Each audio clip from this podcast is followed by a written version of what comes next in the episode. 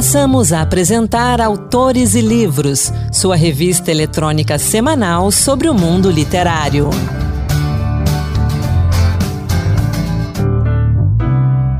Olá pessoal, sou Anderson Mendanha e bem-vindo, bem-vinda a mais uma edição do Autores e Livros Dose Extra. Hoje vamos celebrar o Dia Nacional do Livro Infantil.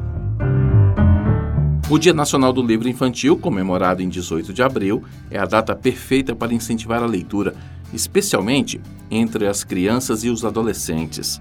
A literatura pode ser uma viagem divertida e muito interessante, principalmente quando as escolhas são feitas de acordo com a idade.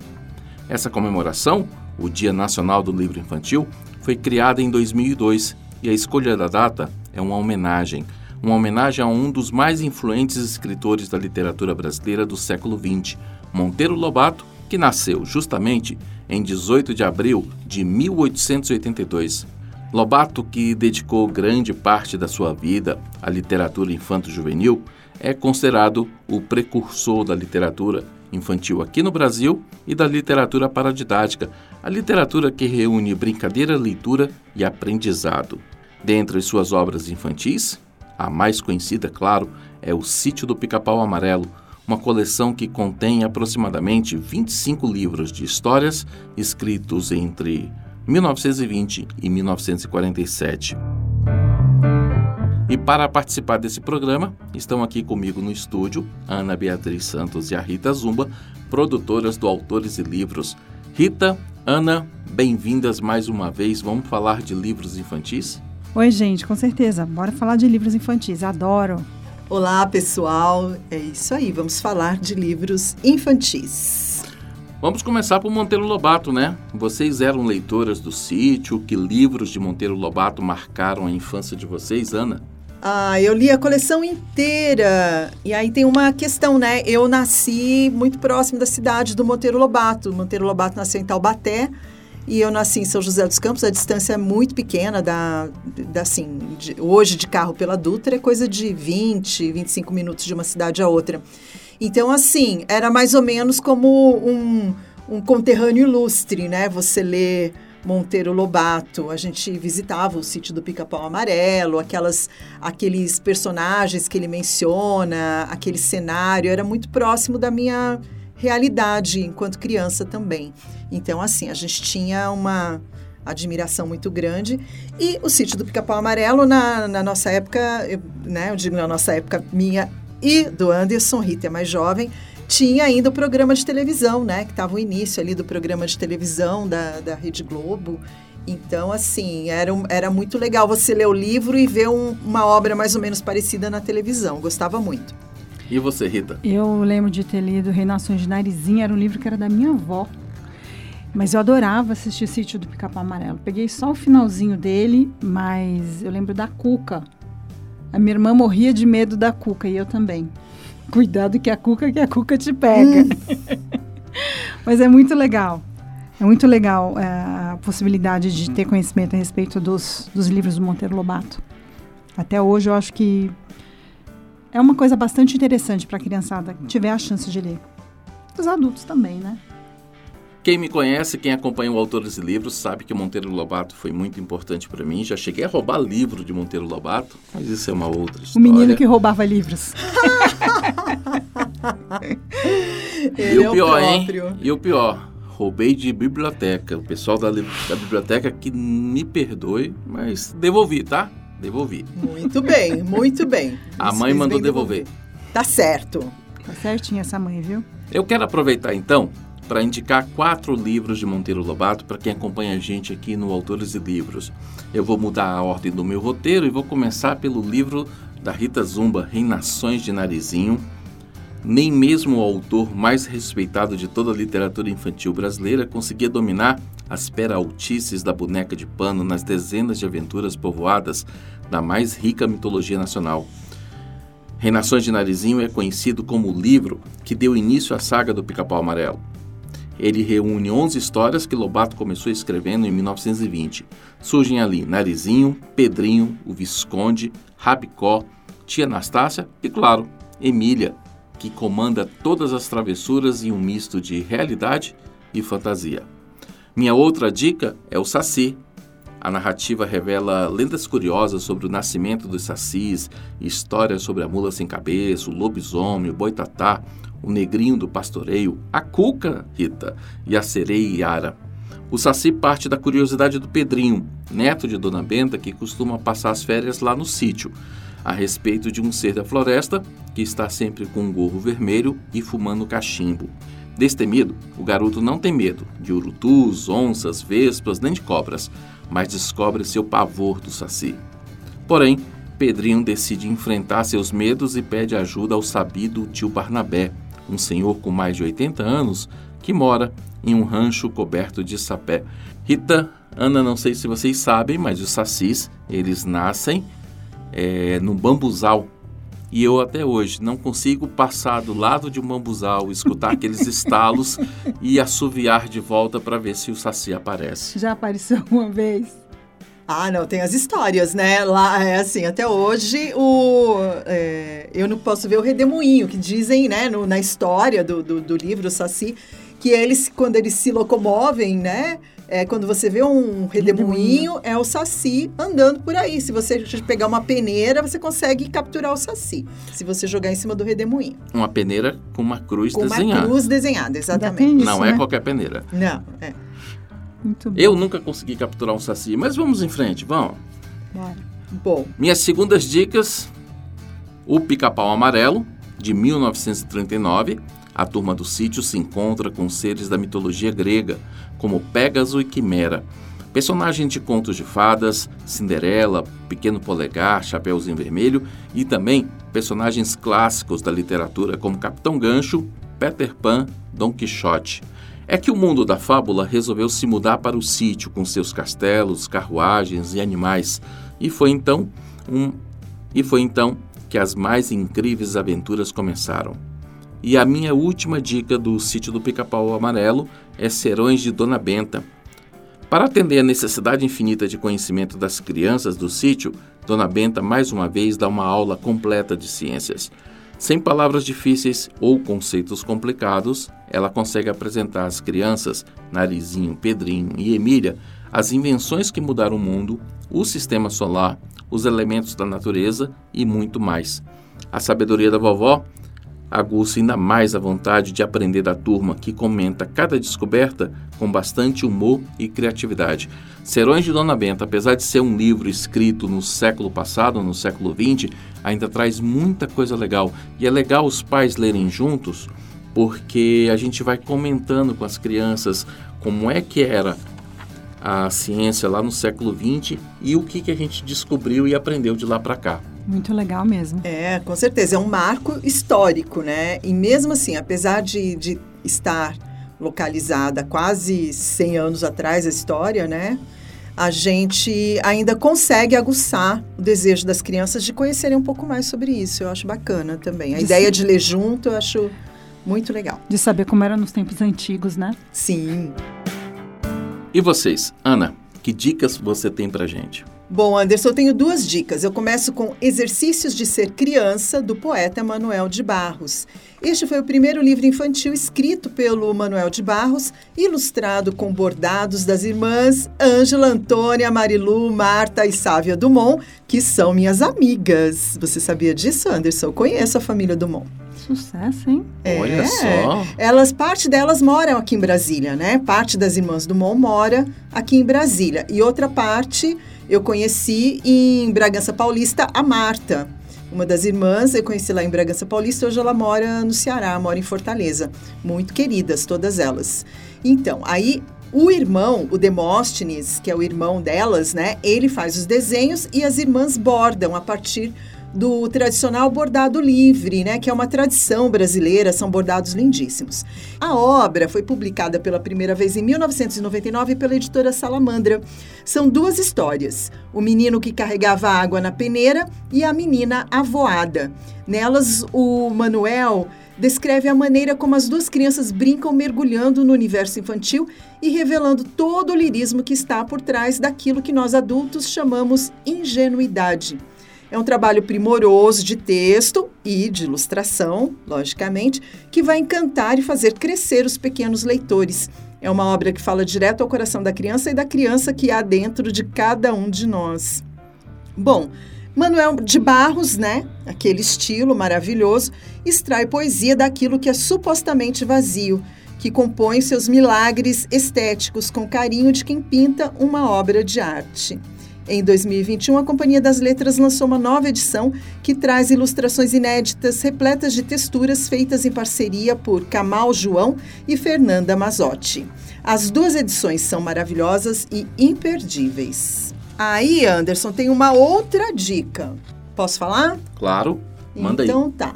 Minha outra dica é A Ovelha, o Cachorro, o Gato Preto e o Coelho, primeiro livro da carioca Aline Carvalho. Anderson, se uma ovelha incomoda muita gente, uma ovelha resmungona incomoda muito mais. Nesse livro, Aline conversa com o público infantil sobre o hábito de reclamar e a valorização das amizades. No livro, os pequenos vão conhecer a história de Dona Ovelha, uma ovelhinha muito fofinha e resmungona, que vive em uma cidadezinha no interior, cercada dos seus melhores amigos, seu coelho, o gato preto e o cachorro. Cansados de conviver com a ovelha resmungona, os outros animais decidem pregar uma peça na amiga. O cachorro e o gato sugerem ao coelho que se vista de galinha para assustar a, a ovelhinha. Surpresa com a brincadeira, ela entendeu que não é legal conviver com reclamações frequentes e que há muito motivos para agradecer. Publicado pela Multifoco, o livro está disponível tanto no formato impresso quanto no digital. Gostei. Duas dicas imperdíveis. Manuel de Barros é simplesmente maravilhoso. Essas duas versões, Ana, são maravilhosas mesmo, imperdíveis. Elas estão disponíveis na Amazon, nos portais de livros, tanto a mais antiga das suas amigas, quanto essa mais recente. E Rita, e você? Que dicas você tem pra gente? Eu também tenho dicas muito legais. A minha primeira dica, na verdade, não é um livro, mas uma autora, a Ruth Rocha. Amo! Ela é autora do livro Marcelo, Marmelo, Martelo, um livro que foi lançado em 1976 e que se tornou um dos grandes fenômenos editoriais no Brasil, com mais de 20 milhões de cópias vendidas. Ela foi, Anderson, uma das primeiras responsáveis pela mudança na forma de se escrever para o público infantil. A Ruth sempre tratou os pequenos de igual para igual e com respeito pela sua inteligência. Ao longo da sua carreira, ela escreveu mais de 200 títulos. Isso mesmo, 200 títulos que já foram traduzidos para mais de 25 idiomas. Ela tem várias adaptações de clássicos da literatura universal, como a Ilíada e a Odisseia de Homero. Além de Marcelo Marmelo Martelo, a Ruth também é autora de O Reizinho Mandão, incluído na lista de honra do Prêmio Internacional Hans Christian Andersen Nicolau tinha uma ideia, dois idiotas sentados, cada qual no seu barril, e uma história de rabos presos, entre outros. Das suas obras, eu destaco um livro recente de 2021 que é muito legal e divertido, O Almanaque do Marcelo e da Turma de Nossa Rua, da editora Salamandra, escrito junto com a filha Mariana e com ilustrações de Mariana Massarani. Esse almanaque traz o Marcelo apresentando todas aquelas informações que a gente gosta. Você sabe em que data se comemora o Dia do Tomate? Quem foi Charles Darwin? Quantos fios de cabelo cada pessoa possui? Em que país existe um campeonato de caça ao mosquito? Que diferença faz saber tudo isso? Mas esse almanac tem uma diferença para os outros que existem por aí: é a diversão. Olha, eu conheci esse livro lá em casa, nas mãos da Clarice, um livro que ela teve que usar na escola, né? Ali na escola. Hum. Ana, você falou que Ruth Rocha, você ama Ruth Rocha. Esse livro é maravilhoso. Que legal, que legal. Não, e, e são coisas assim, gente. Que, que, que interessante que é, por exemplo, é, que a criança é, coloque essas coisas que ela aprendeu, vamos supor, numa viagem longa de carro, bem tediosa. Já pensou se ela começa a puxar para o irmãozinho, ou para a mãe, ou para o pai, para o motorista que está lá? É, você sabe qual é o dia do tomate? Sim. São informações bem importantes. É, eu acho pra, sim, pra, faz pra toda a diferença. Eu né? adora essas curiosidades, né? Sim. Se a gente gosta. Eu adoro. Eu também. Se a gente gosta, imagina a criançada. Deve ser uma diversão única. E a sua segunda dica? A minha segunda dica é um livro dedicado à memória do samba. A Rosa e o Poeta do Morro, da Janaína de Figueiredo, com ilustrações de Paulica Santos, publicado pela Palas Editora. É um pequeno conto poético infantil sobre o encontro e o mistério do amor verde-rosa de Cartola, por Eusébia, também conhecida como Dona Zica, representados pela Rosa e pelo poeta. O livro é ricamente ilustrado com explosões de cores que embelezam a tradição do carnaval e da mangueira. Anderson, A Rosa e o Poeta do Morro foi escrita com base na história do lendário samba composto por Cartola. As Rosas Não Falam, samba que minha mãe ama. Segundo se conta, a canção surgiu de uma conversa do músico com a sua esposa, Dona Zica. Um dia, Cartola levou a Dona Zica, sua esposa, umas mudas de rosas que plantou no jardim. Dias depois, ao abrir a porta pela manhã, percebeu que muitos botões haviam desabrochados e ela ficou deslumbrada com a beleza e a quantidade. E ela disse: Cartola, vem aqui, venha ver o jardim. Por que, que nasceu tanta rosa? E o poeta do morro respondeu: Não sei, Zica. As rosas não falam. Uma linda história de amor. Rosas e samba. O que vocês acharam? Muito legal, bacana demais. Eu não conhecia essa história a respeito da música. Esse livro foi lançado recentemente aí pela editora Palas. Tô doido para ler, para dar uma folheada nele, para conhecer como é que a Janaína colocou no papel essa história tão bonita. E realmente, esse samba, As Rosas Não Falam, é maravilhoso também. Marcante. Eu também tenho duas dicas aqui para a gente continuar a nossa conversa. Eu começo por Iguais, mas Nem Tanto, escrito pela autora Fernanda Grael e publicado pela editora Collie Books. A obra conta a história de Joana e Marina, irmãs gêmeas, o que significa que dividiam tudo antes de nascer, dentro da barriga da mãe. E mesmo depois do nascimento, elas continuam compartilhando muita coisa. O leitor é convidado a descobrir nesse livro super divertido os segredos das irmãs que juram ser iguaizinhas, mas talvez nem tanto assim. Na vida real, Fernanda é mãe de gêmeas também, Joana e Marina, além do caçula Pedro. Minha segunda dica é Laços de Virtudes, de Vera Lúcia Magalhães. O livro traz sete contos que despertam valores e virtudes nas crianças. E aí a Vera busca despertar nas crianças o senso de empatia para a vida adulta, ao apresentar a realidade como ela é, diversa e que clama por mais amor e por mais respeito. Os sete contos que compõem a obra revelam personagens com histórias e lições distintas que fazem refletir. Enquanto jovens cangurus na Austrália ensinam sobre adoção, e os bichos da floresta mostram que relacionamentos podem mudar com respeito, no Himalaia, amigos tratam de bullying. Diversidade familiar e de classes são temas dos contos, assim como também a naturalização de qualquer tipo de deficiência, seja física, visual ou auditiva. Eu finalizo com A Lua Caiu, escrito e ilustrado por Irena Freitas, uma história sobre a importância da colaboração mútua para enfrentar os problemas, Nesse lançamento da VR Editora, a lua caiu em cima dos legumes, das verduras e das flores da horta de uma pequena menina. Frustrada, a menina precisa lidar por ter tido seu trabalho destruído e assim ela recebe a ajuda de uma amiga improvável. A Irena fala um pouquinho mais desse livro para a gente. Oi Anderson, tudo bem? Aqui é a Irena Freitas, a autora e ilustradora do livro A Lua Caiu, que foi publicado esse mês pela editora VR e esse livro, ele surgiu para mim a ideia de escrever ele ainda durante a pandemia, mas ele só foi de fato produzido ano passado, né, com a ajuda da editora. Na época eu estava pensando muito assim nos planos frustrados que a gente tem, porque muita coisa que eu planejei para os anos da pandemia não deram certo, não tinham como dar certo, tiveram que ser interrompidos. E na época eu também estava pesquisando bastante assim festivais folclóricos, é, festivais relacionados à colheita, festa junina. Então eu acho que uma coisa alimentou a outra, apesar do livro não ser nem sobre festa junina e nem sobre pandemia, mas eu acho que uma das ideias foram surgindo daí e aí surgiu a Lua Caiu que é um livro que eu queria fazer muito divertido sobre essas pequenas frustrações que a gente é obrigado a enfrentar, pequenas grandes frustrações, é, mas também como podem sair coisas boas desses momentos.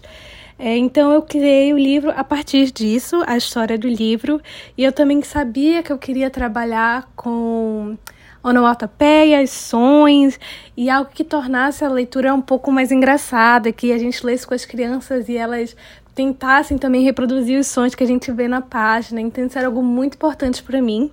E foi muito legal ver como a editora abraçou a ideia, é, convidou a Paula Cruz para fazer o lettering dessas onomatopeias.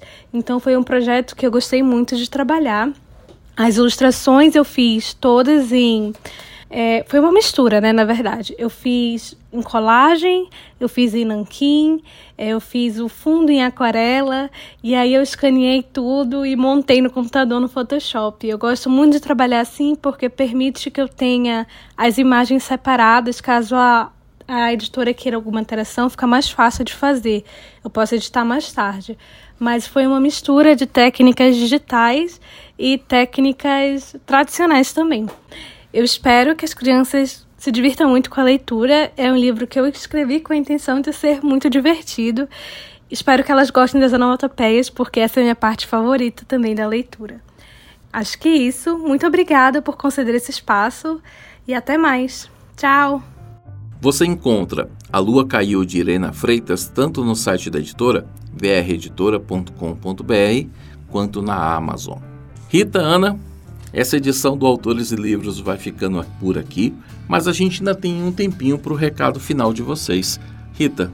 Meu recado é: a gente tem que desenvolver o hábito da leitura e pode começar aos pouquinhos. Né? Às vezes a gente usa a desculpa como falta de tempo, mas você começa a ler cinco minutinhos, dez minutinhos, você vai pegando gosto pela leitura, vai gerando aquela curiosidade pela história, a imaginação vai aflorando.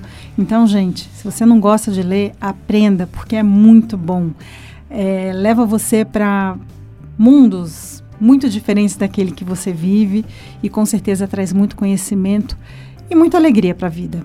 É difícil, é raro o dia que eu não leio nem que sejam cinco minutos para para trazer aquela alegria para o meu dia.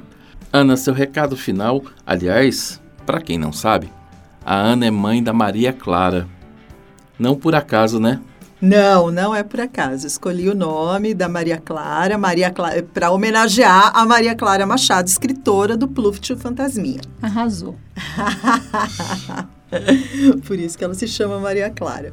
É, a, bom, a gente falando né, de literatura e, e, lembrando né, a, minha, a minha filha Maria Clara, que também é uma, foi uma criança que gostou muito de, do, dos livros, eu acho que uma coisa que a gente pode, pode hoje, né, convencer essas crianças, as crianças tecnológicas que o livro tem uma vantagem sobre o celular, os joguinhos. Ele não precisa de bateria, né? Ele não precisa de bateria, ele não, não precisa ser carregado. E uma vez que você adquirir um livro, pode ter sido um presente, um empréstimo, ou você mesmo ter pego seu dinheirinho, dinheirinho e ter ido lá na, na livraria, na lojinha, comprar um livro, é, você não precisa comprar uma nova assinatura, não precisa carregar como joguinhos. Não tem mensalidade. E, exatamente, não tem mensalidade. Então, o livro, ele é um grande companheiro. Ele pode ir a lugares onde outros... Uh, outras coisas, outros equipamentos não podem ir. Então, eu acho que isso é uma, uma grande uma grande vantagem quando a gente vai falar dos livros para as crianças. E mesmo que aquela criança que você é, que é a, criança com a qual você convive, filho, neto, amigo, sobrinho, afilhado, mesmo que ele, que ele diga para você que não gosta dos livros, dê um livro de presente para essa criança. Eu acho que você vai fazer a diferença na vida dela. Então, assim, eu sempre aconselho alguém é, que precisa dar um presente para uma criança e não sabe o que dá, dá um livro. Cada pessoa tem o seu livro certo. Tem gente que vai gostar de um estilo, de um gênero, tem gente que vai gostar de outro, mas sempre tem ali um livro esperando por você. E se você começou a ler um livro, se você está lendo um livro com uma criança e aquele livro não encantou, deixa ele de lado, pega outro, porque, como eu disse, sempre toda pessoa tem um livro certo para você. Meninas, obrigado, tá? Obrigado pela conversa, obrigado pela companhia, obrigado pela companhia também você que nos acompanha aqui no Autores e Livros. Semana que vem a gente volta com a entrevista que eu fiz com a Graça Ramos sobre o livro O Apagamento de Volpe, uma obra que vai contar pra gente como que a arte de Volpe, grande pintor radicado aqui no Brasil, sobre as obras que ele fez na igrejinha de Fátima aqui em Brasília que foram apagadas que foram raspadas. Na semana que vem, então, uma conversa com Graça Ramos sobre o apagamento de Volpe. O Autores e Livros de hoje contou, além da apresentação minha, Anderson Mendanha, e da Ana Beatriz Santos e da Rita Zumba, com trabalhos técnicos de Antônio Carlos Soares. Um abraço e até a semana que vem. Boa leitura. Tchau, tchau. Obrigada, boa leitura. Acabamos de apresentar Autores e Livros, sua revista eletrônica sobre o mundo literário.